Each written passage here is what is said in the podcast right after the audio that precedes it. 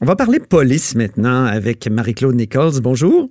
Bonjour, M. Robitaille. Marie-Claude est députée de Vaudreuil pour le Parti libéral du Québec et critique en matière de sécurité publique. Donc, conférence de presse de l'UPAC hier. Euh, comment vous avez euh, trouvé ça? En fait, ben, j'ai euh, pris connaissance des propos du directeur de, de l'UPAC. je trouve que c'est intéressant. Il fallait vraiment qu'il fasse son rapport. Ça fait partie de ses tâches. Donc, il suit, il suit bien ce qu'il est posé de faire. Évidemment, pour le Parti libéral, euh, l'abandon de l'enquête justesse, euh, c'est quelque chose de délicat. Euh, qu'est-ce que vous pensez de, cet abandon-là d'une enquête très importante qui a duré dix ans? En fait, là, pas juste pour le C'est des collecteurs libéraux, c'est pour ça que je dis ça. Oui, mais c'est pas tant pour le Parti libéral. Il faut se placer dans la peau de tous les citoyens. Mm-hmm. C'est sûr qu'abandonner une enquête de ce style après dix ans, je me mets dans la peau des citoyens, on se dit, mais mon doux, qu'est-ce qu'ils ont fait pendant dix ans? Euh, cependant, il y a un nouveau directeur à l'UPAC qui a été dûment nommé, qui occupe euh, ses fonctions. Euh, puis je pense qu'il y a toute l'autorité et le, pouvoir de, de faire ce qu'il a fait. Est-ce qu'on peut dire que, et, ça, ça fait partie de son propos, euh, que la jurisprudence a, trop resserré les règles en matière de perquisition, par exemple, ou de, de privilège avocat-client? Vous, vous êtes une avocate de, profession. Euh, est-ce qu'on est, est rendu à un moment où le droit fait obstruction à la justice? Ben, j'ai pris connaissance euh, des propos de M. Gaudreau qui disait que les moyens technologiques ont changé, puis la jurisprudence aussi à laquelle avec laquelle il doit, il doit travailler. Euh, ben, je pense que, évidemment, là, tous les milieux évoluent. Vous le savez comme moi, là, on est en 2019, ça va vers 2020, tout va vite. Euh, c'est normal qu'il y ait des nouvelles jurisprudences avec lesquelles on doit travailler Parfois, c'est un obstacle, parfois, ça peut aider. Donc, évidemment, je comprends que tous ces outils-là, pour lui, ça peut être euh, un frein ou en fait, ça peut être peut-être juste une montagne à, passer.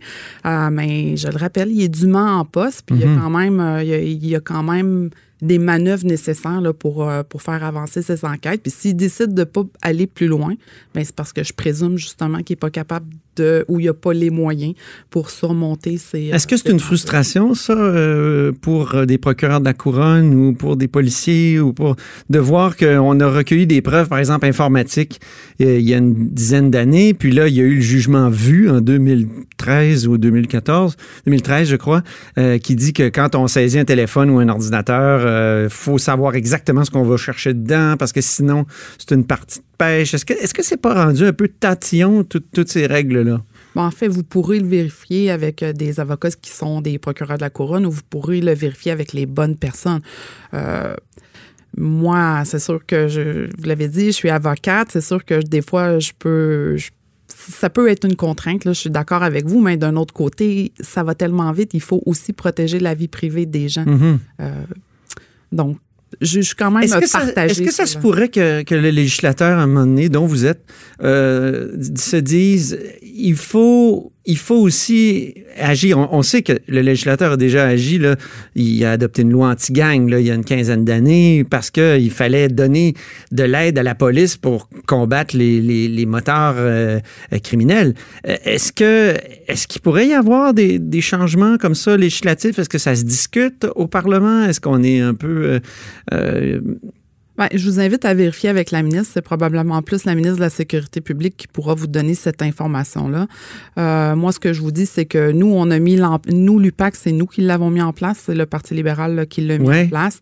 Euh, maintenant, s'il y a euh, des mesures ou des choses à moderniser dans l'institution indépendante qui est l'UPAC, ben, on a un directeur qui a été dûment nommé.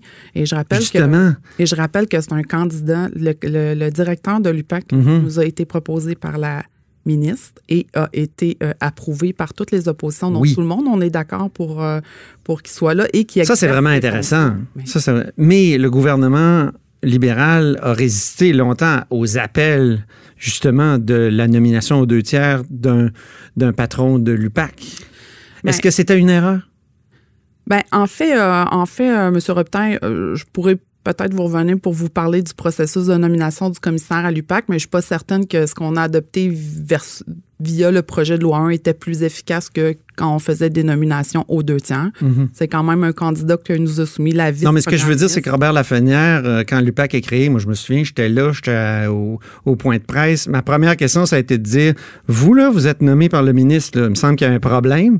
Est-ce qu'on n'a pas perdu, je veux dire, je ne sais pas combien d'années en lutte anticorruption avec un, un, un, directeur de l'UPAC comme ça, nommé, euh, comme j'allais dire ça à gueule, mais c'est pas fin, là, mais comme ça, par, par un, ministre de la Sécurité publique? Ben, je reviendrai sur le processus euh, pour la nomination de monsieur, euh, du, présent directeur, euh, le processus dans le cadre du projet de loi 1, qui, selon moi, et c'est mon humble opinion, n'est pas plus efficace que ce que vous venez d'invoquer. C'est quand même la première ministre, la vice-première ministre ou la ministre de la mmh. Sécurité publique qui nous a soumis un là, c'est approuvé. Là, c'est approuvé par tous les... Oui, mais on avait un candidat à approuver. Il y avait même pas, on n'avait même pas trois candidats. Ah, vous auriez préféré plus de candidats? Bien, en fait, euh, pendant le projet de loi 1, là, je pense qu'on a soumis pas loin de 47, 47 amendements justement pour le bonifier, le projet de loi 1. Donc, euh, mais il a été adopté. Puis, sincèrement, je me suis conformée en tant que représentante en sécurité publique. Je me suis conformée au processus. À contre-cœur? Non, non, non. Non, non. Ben, euh, en fait, c'est mon rôle. Hein, non, non, je suis. Vous avez déposé un projet de loi, le projet de loi 397, justement, qui porte sur la nomination de, de patrons de police? Un peu ben partout dans les municipalités, puis qui reprend un peu l'esprit, si je ne m'abuse, de, du projet du, du, de la loi 1 du gouvernement caquiste, c'est-à-dire que on veut un peu plus d'indépendance dans la nomination. Exactement. En fait, euh, on en avait parlé. C'est un amendement, un des amendements qu'on avait déposé pendant le projet de loi 1, puis la ministre avait, avait, dit oui, mais c'est pas le bon moment. Ah. Donc, étant donné l'ouverture, ben, j'ai travaillé avec mes collègues, on a fait une petite tournée, j'ai rencontré des directeurs de police, j'ai rencontré des élus. Donc, c'est un projet de loi qui... Quel problème on cherche à régler, Marie-Claude Nichols?